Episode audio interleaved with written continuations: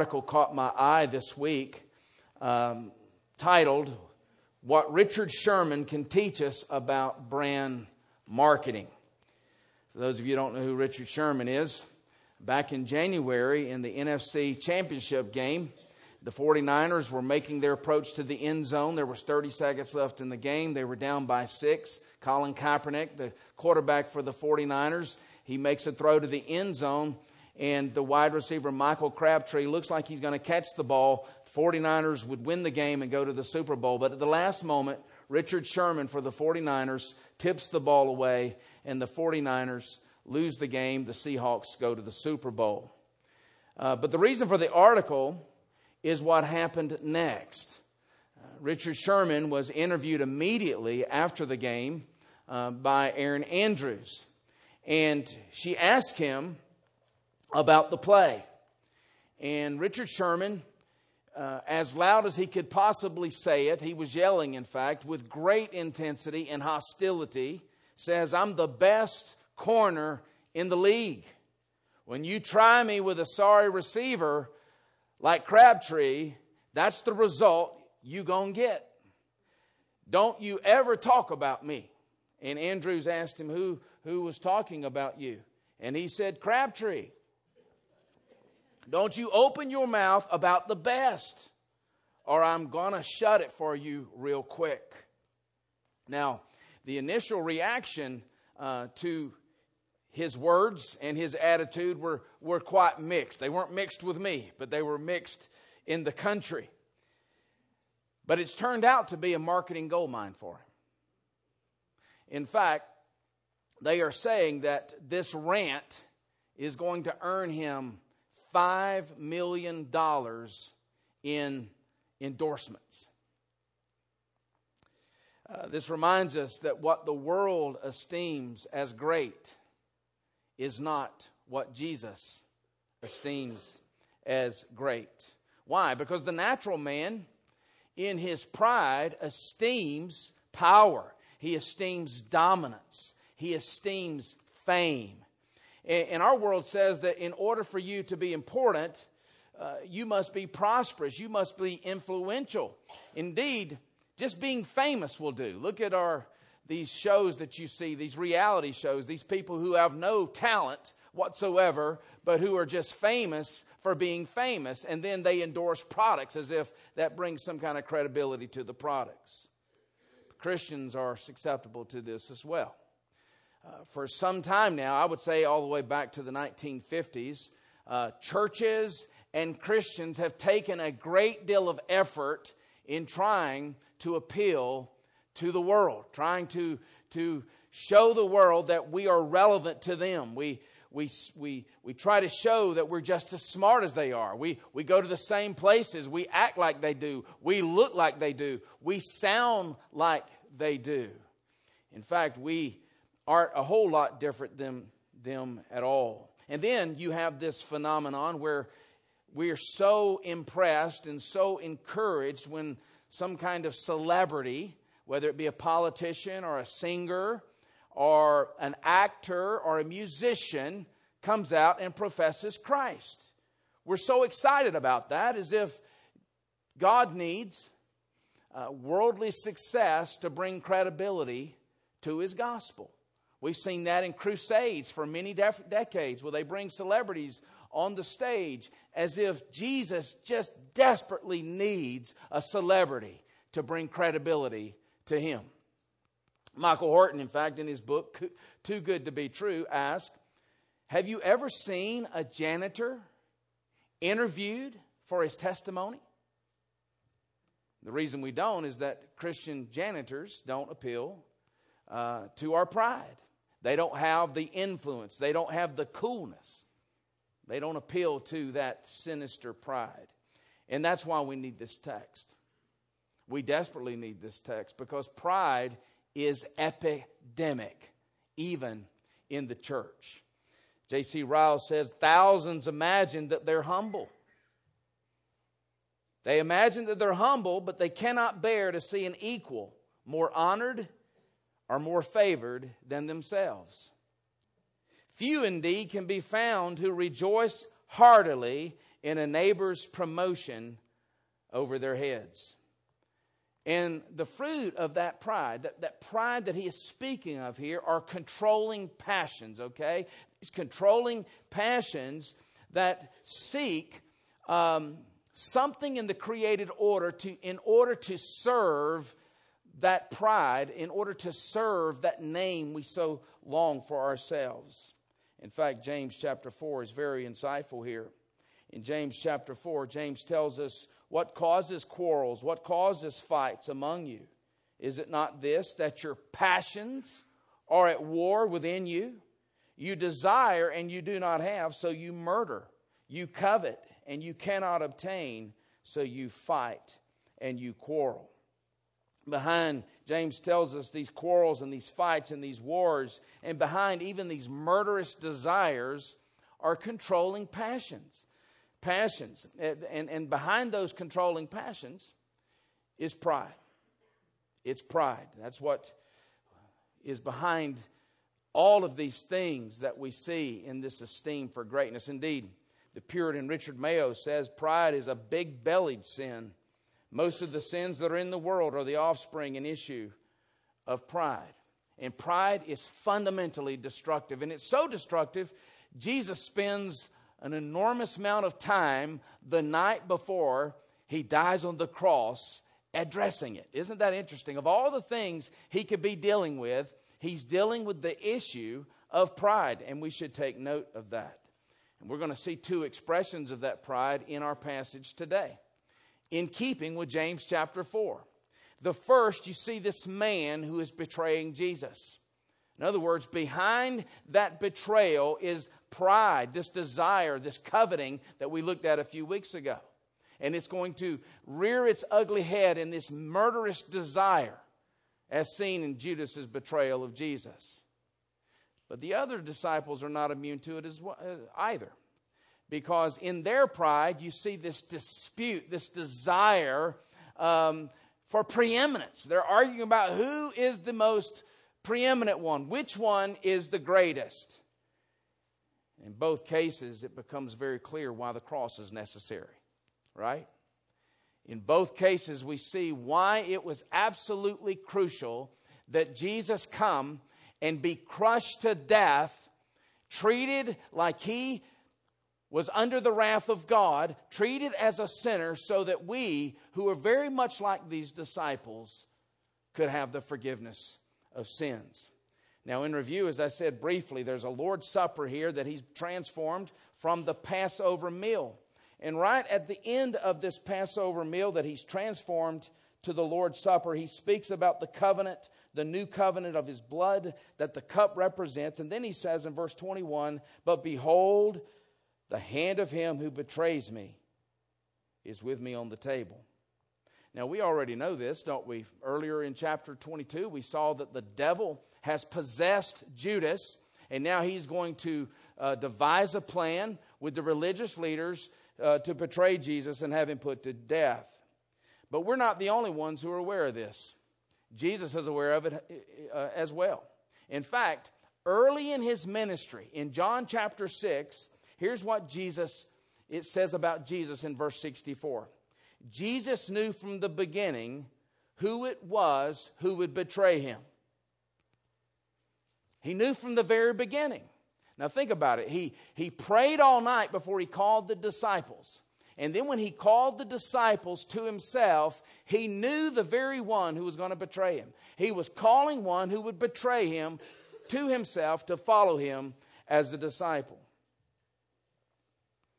But remarkably, even this evil is a part of God's plan. All right? We need to understand that. Uh, this is part of God's counter plot. God is sovereign over all things, including evil. Now, notice in verse 22 For the Son of Man goes as it has been determined. Isn't that an interesting word? The Son of Man goes as it has been determined. What does that word determined mean?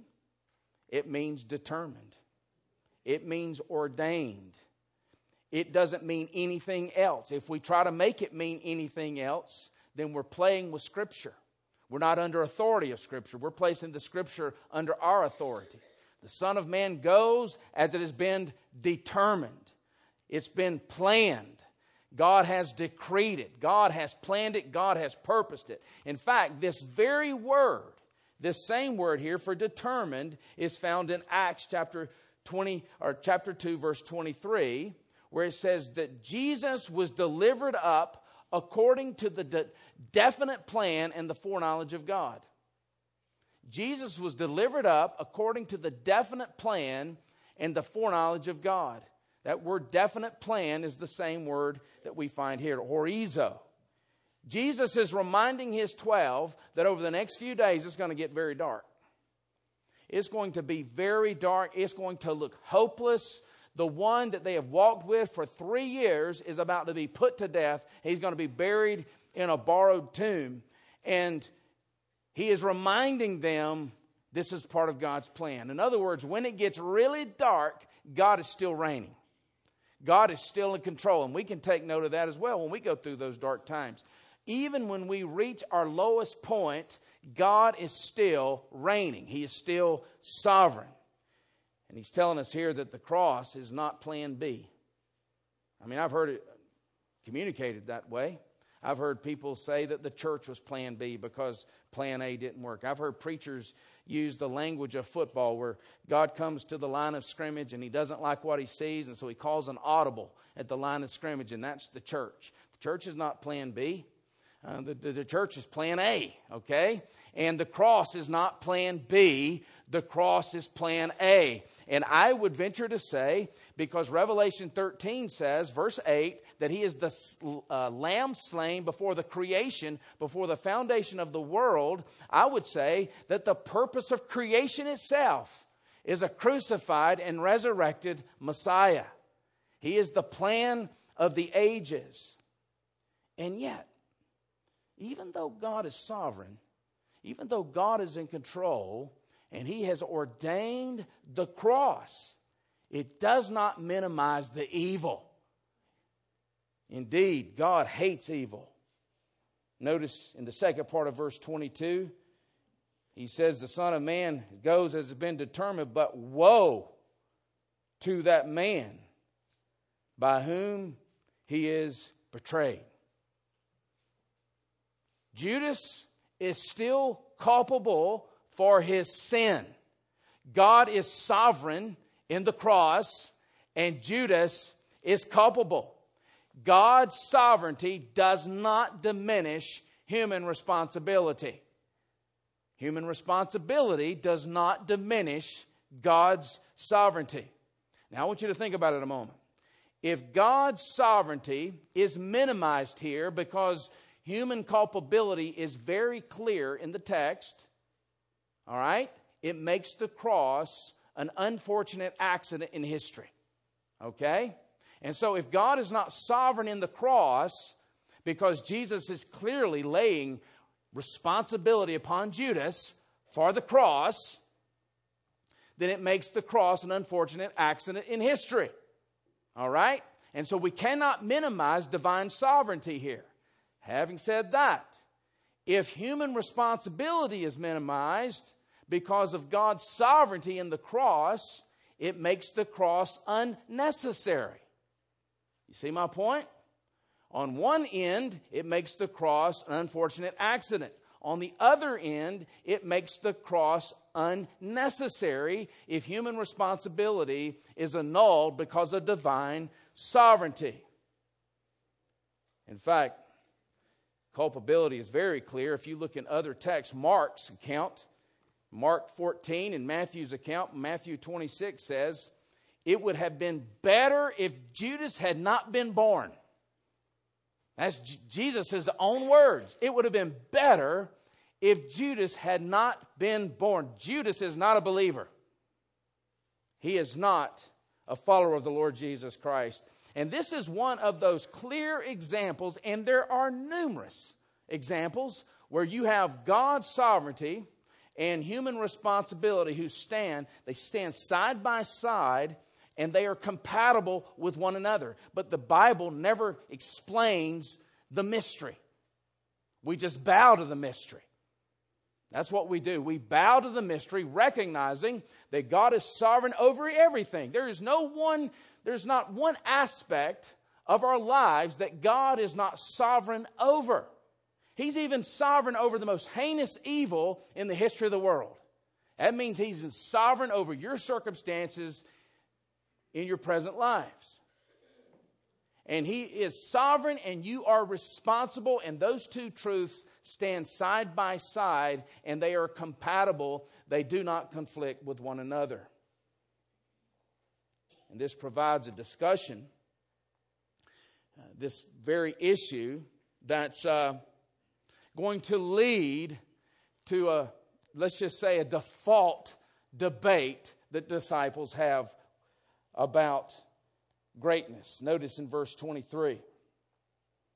And they began to question one another. Jesus just said that woe to the one who's going to betray me. They began to question one another which of them it could be. Figure there's some finger pointing there. Who was going to do this? Of course, Matthew tells us they were asking the question, Is it I, Lord? Is it I? Which I find quite interesting. And they're horrified at the thought that someone betray Jesus. Yet it seems that they suspect in their own hearts the capacity to do this very thing. That's why they would ask that question.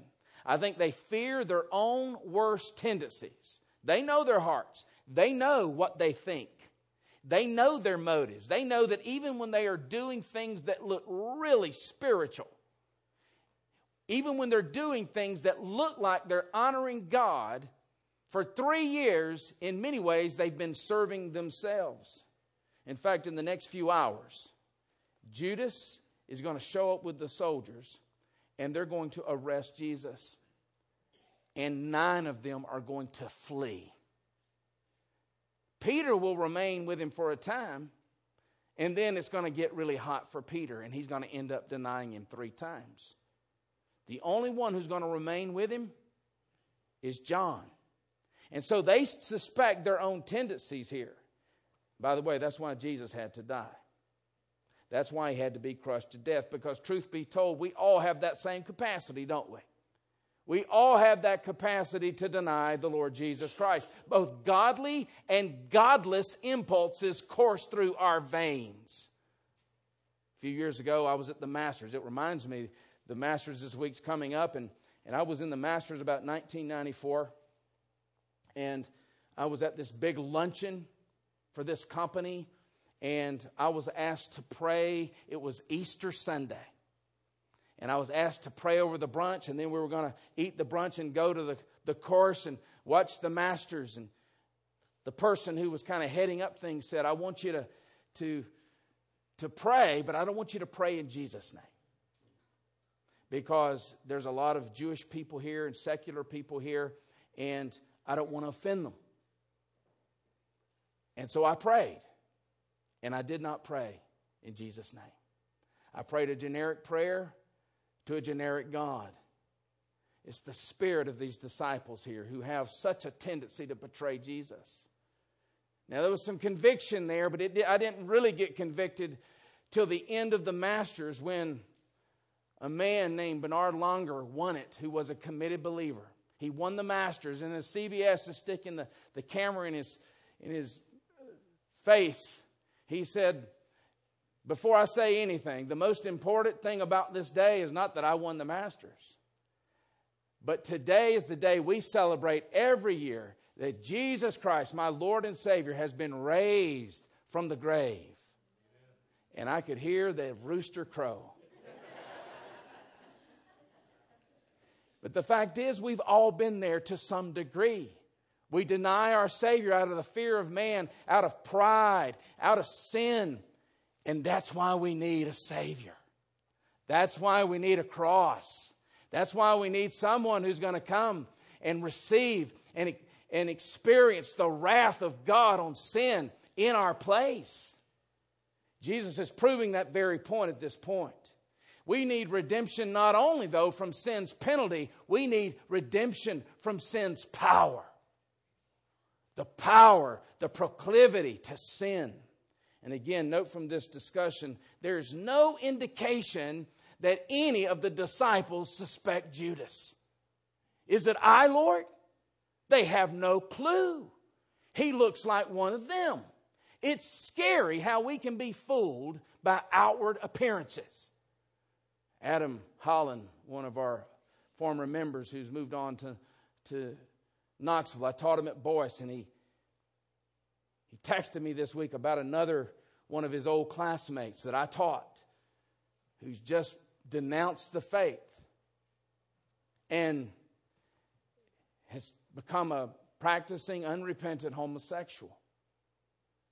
And there's been several of those from those early years. We haven't seen it as much at Boyce recently. Praise God for that. But especially uh, in the early years when I was teaching, we've seen many of these young men who they had all the earmarks of the new birth. Man, they love the Bible. They love theology. They love to talk about these things. And all the while, they were unregenerate charlatans, just like Judas just like Judas. Judas was a charlatan, and they didn't even see that coming. They didn't expect it. No sooner does Jesus raise this issue, and the disciples really make it about them. Notice in verse 24. This really, the conversation they just had is what raises this dispute. A dispute also arose among them as to which of them was to be regarded as the greatest. Bunch of Richard Shermans in the group, disciples following Jesus. Now, I don't think they had the audacity to say it that forthrightly. I'm the greatest. The original Muhammad Ali's. I don't think it was that overt. I think it would have been much more subtle than that. We, we religious people have a much more subtle way of promoting our own greatness, don't we? But whatever the exact things that were being said, you have this elevation of self. Why do we do that? I was thinking about this last night. Well, you think about the great needs we have, really God birth needs. We, we have our hearts uh, have these needs. And what are the needs? Approval, acceptance, admiration, and affection from others. Those are really our great needs. That's what drives us approval, acceptance, admiration, and affection from others. We have those needs because God has placed them there. Here's the problem He has placed them there so that we find these things in Him. But when we go rogue and become idolaters, we begin to look to these things or look for these things at the, in the horizontal plane. We look to it from others. We try, to, we try to receive approval from others. We try to be accepted from others. We, we try to be admired by others. We try to get our affection from others.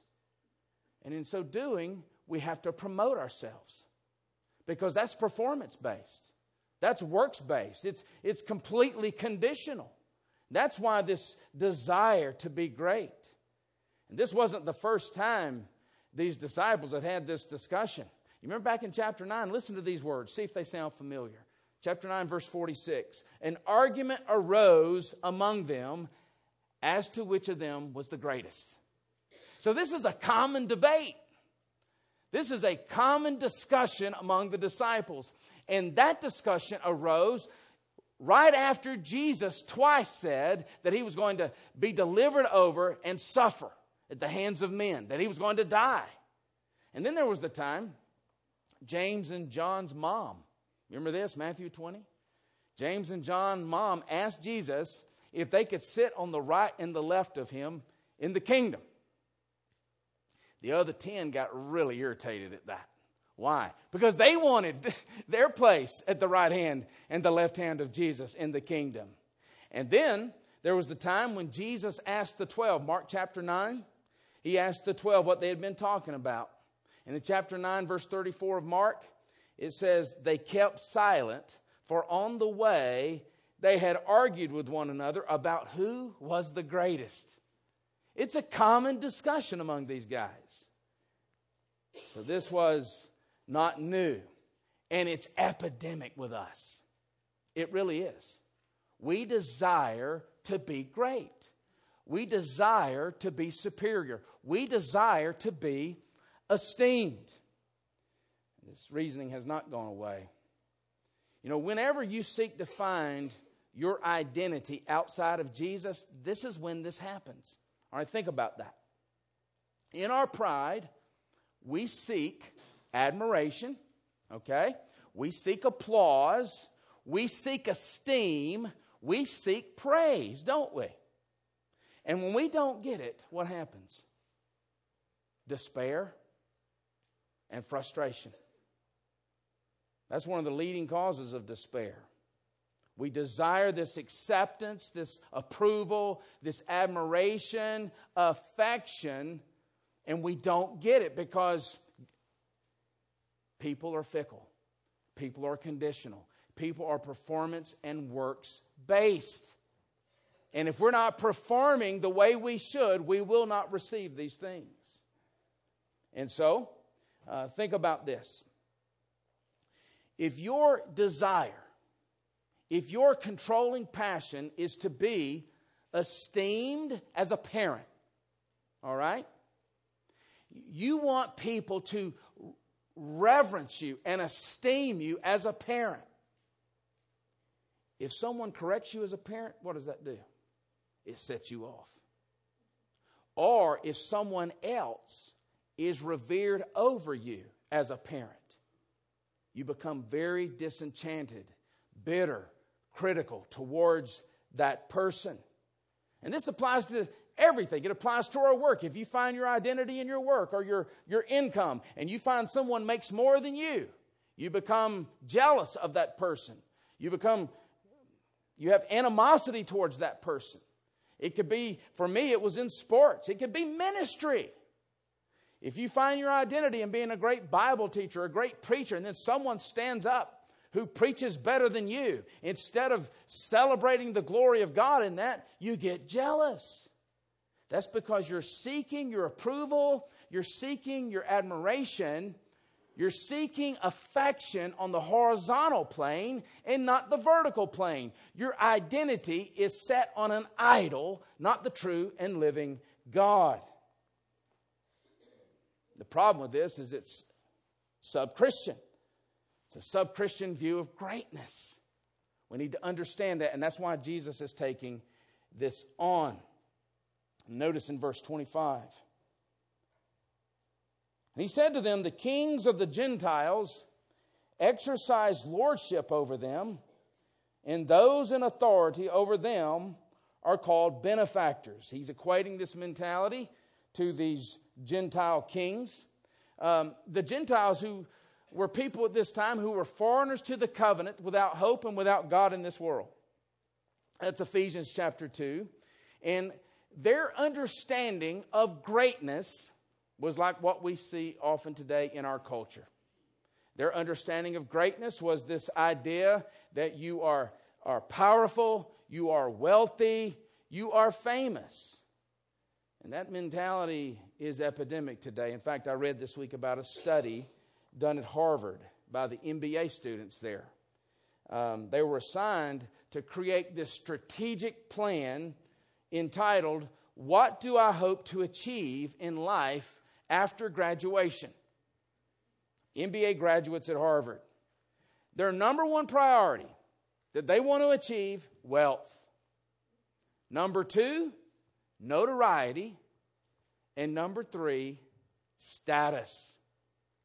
And none of those students said anything about serving others. Not one thing about serving others. And in that day, it was epitomized in the kings, the kings of the Gentiles. Uh, the ancient Near Eastern kings exercised total authority, total lordship over their subjects. They would take these exalted titles and they would even claim to be God, and they considered themselves the benefactors. Now, what is a benefactor? Well, a benefactor was someone who bestowed gifts on his subjects. All right? Uh, someone who, who, who gave his subjects these great gifts, financial, uh, you know, benefits, whatever it may be, in order to gain loyalty and praise. I'm glad our government's not that way today. In other words, even the benevolence of the proud is self serving benevolence. You're doing it in order to receive something back from the one you're serving. This is proud. Jesus is showing his disciples that their egos, their pride is worldly. It's even pagan. It's reminiscent of the pagan kings. But notice in verse 26 but not so with you. This cannot be the way of the true disciple. Rather, let the greatest among you become the youngest, and the leader as one who serves. That word serves is the word diakonon. What does that sound like to you? It's where we get the word deacon. Um, some equivalent to this word, whether it's be serve or servant or service, occurs over 90 times in the New Testament. You think it's important? It's only 27 books, occurs over 90 times. Jesus is redefining greatness. It's not about making a name for yourself. Because even if you make a name for yourself, it has a uh, termination date on it, doesn't it? How many of you can remember the MVP of Super Bowl 10? You can't. And probably the parents of the guy who won it can't remember. All right? Um, he is redefining greatness. J.C. Ryle argues that the hero in Christ's army is not the man of rank and title and dignity and chariots and horsemen and 50 men to run before them. It's the man who looks not on his own things, but the things of others. And then Jesus proves his point uh, by giving them the supreme example. Verse 27 For who is the greater? One who reclines at table or one who serves? Is it not the one who reclines at table? He's speaking of himself.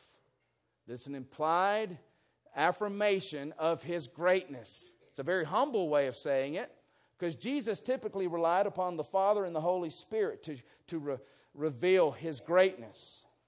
He says, But I am among you as one who serves. Jesus looks around at those fumbling and bumbling knuckleheads and says, This is why I'm here. You have no clue what greatness is. And my concern is that we don't have a clue what greatness is either in the church today. That, look at what we esteem. If you go to a conference, you will never see a small country church preacher on the docket It's going to be the megachurch preachers, okay? That's the way it operates, that's the way it is. We need to be taught by this passage. Jesus says, I'm here as the example of service. Jesus is infinitely great. He's the one that deserves to be served.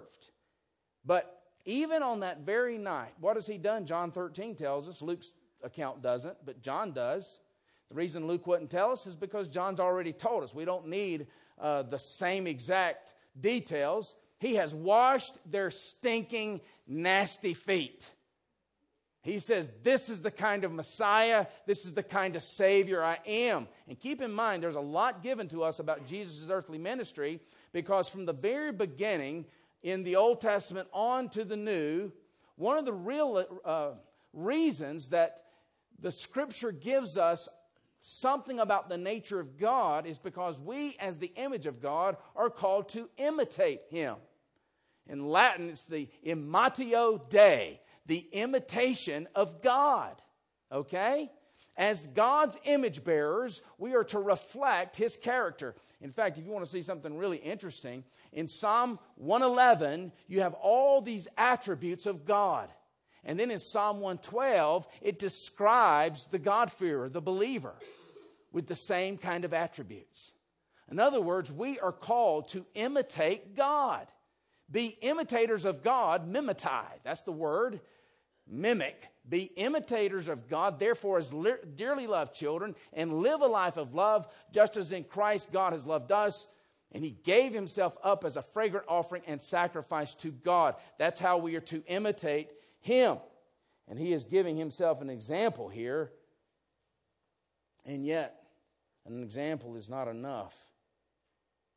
It's not enough at all. That's why we would need the cross. But keep in mind here, he is not calling us to serve in order that you could be great. If that's the case, then you're serving for yourself. You're not really serving God, you're serving yourself. He is saying service is the greatness. So when no one knows what you're doing at Fisherville to serve this church, that's okay. In fact, it may be a grace no one knows. Because if they do know, it may be feeding your pride. It's a grace that no one knows what you're doing to serve Fisherville Church. It's a grace that no one knows that you're sharing the gospel to your neighbor. It's a grace that no one knows that you wrote a larger check than normal. You sacrificed so that you could give to the missions ministry here. It's a grace that no one knows because what God is doing in you, He is making you a servant. He is chastening your prideful and selfish ambitions. One of the real evidences that people are prideful is when they serve the church and no one notices and they get angry. And that reveals I'm not really serving the church, I'm serving myself. And no one seems to care. Jesus is taking this on. Listen to what Leon Morris says. He says, Jesus is not saying that if his followers wish to rise to great heights in the church today, they must first prove themselves in a lowly place. No. He is saying that faithful service in the lowly place is itself true greatness. I mean, that's just so upside down to the way we think. Jesus is our example to that. He made himself of no reputation, took the form of a servant, came in the likeness of man. And as a man, he humbled himself and became obedient to the point of death, even the death of the cross. He's our example. But unless your heart's changed, a mere example is not enough. I can show you example after example. But unless your heart is changed, it is not enough. I took my boys to see the Braves and the Brewers this week. We drove up to. Uh, Milwaukee. And uh, we made it a day. Drove up, got up. Man, it was a long day. Um, wonderful day. But you know what? All these great major league players, just world class athletes out on the field, they're great examples of how to play the game. But unless my boys have the ability, they can't follow their example. I can give them example after example. They're not going to follow the examples of these athletes. And in the same way, Jesus is our example, but unless you have the moral ability to follow him, you will never follow him. That's why you don't serve like Jesus. That's why you want a great name. That's why you have a, a, a wrong definition of greatness. And that's why he came not mainly as an example, he came to die. He came to die. He came to be crushed for sinners like us who have such a Babel instinct. You know what a Babel instinct is? You remember Babel, Genesis 11? What happened at Babel? They wanted to make a name for themselves, so God judged them because we were created for His name, not our name. And we have that instinct. I have that instinct. I want to make a name for myself, I want to make my mark. And that is insurrection. I am seeking to steal God's glory and take it in for myself. And that's why he died. Jesus died taking my vanity and receiving God's judgment for my vanity, my pride, my arrogance, my desire for a name that only belongs to God Himself. Now, notice how Jesus ends this text. It's a remarkable thing because typically when we try to encourage one another, we don't go eschatological, if you will.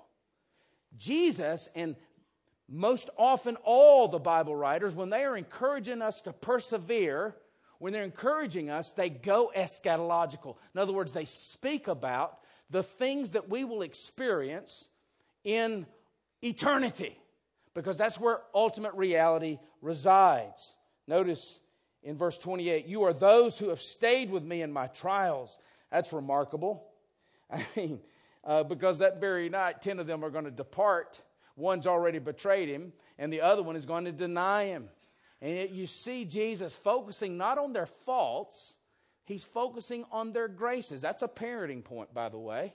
That's a good parenting point for all of us and grandparenting point. Sometimes I, I too focus on my children's faults rather than focusing on the graces that are evident in their lives. He is encouraging them here, even though he knows what they're about to do. That's quite remarkable. You're those who have stayed with me. What trials? All the trials of his ministry. In fact, John chapter 6 tells us many walked away from him. But the disciples stayed with him. Peter said, Where will we go? Because we, in you, uh, we have the words of eternal life. And he encourages them in that way. And then he notice how he ends this with the hope. And I assign to you, as my Father assigned to me, a kingdom, that you may eat and drink at my table in my kingdom, and sit on the thrones judging the 12 tribes of Israel. Now, the term assign there is the word where we get the word covenant. He's already spoken about the covenant, the new covenant in chapter or uh, verse 20. And here he's saying, I covenant with you. I, I covenant to you as my father covenanted to me a kingdom. Why doesn't these kind of hopes encourage us? Because our affections are too set on temporal things, temporal vanities we should be encouraged by the things that Jesus intends to encourage us by.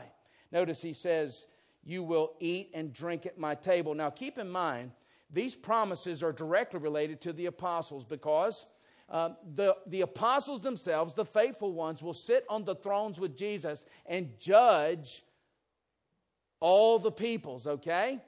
But we play a role in that. We get to experience that in a secondary way. 1 Corinthians chapter 6 makes that very clear. But these promises are first and foremost to the disciples. But he does say, We will eat and drink at his table in the kingdom. This is the messianic banquet.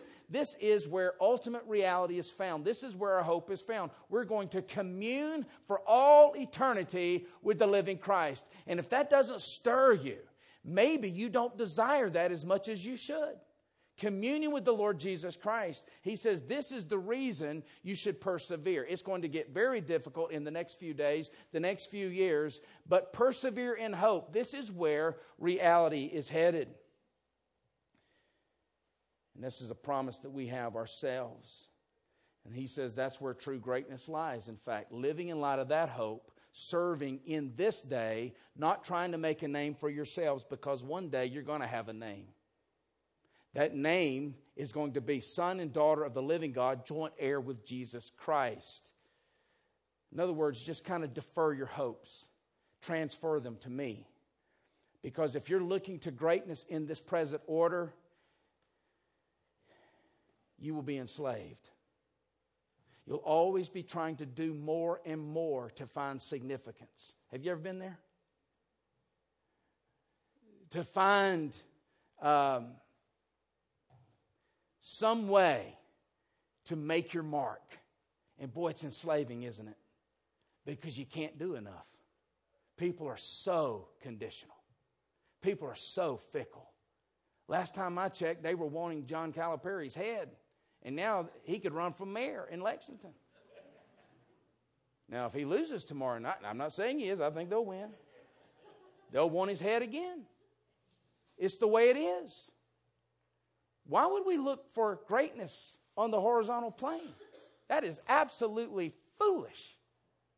Our greatness resides in where we're headed, and our greatness resides now in serving in imitation to the one who served us so greatly in coming to die for us, being treated like a criminal, being shamed on a Roman cross, virtually naked on that cross, crying out in agony when for all eternity he was adored by God the Father, God the Spirit. He was worshiped by the angels. And here he is, dying in agony for people like us who don't even love him. That's true greatness. And that's where our greatness lies is serving like our king, laying down our rights so that others can know him in that way. Let's pray.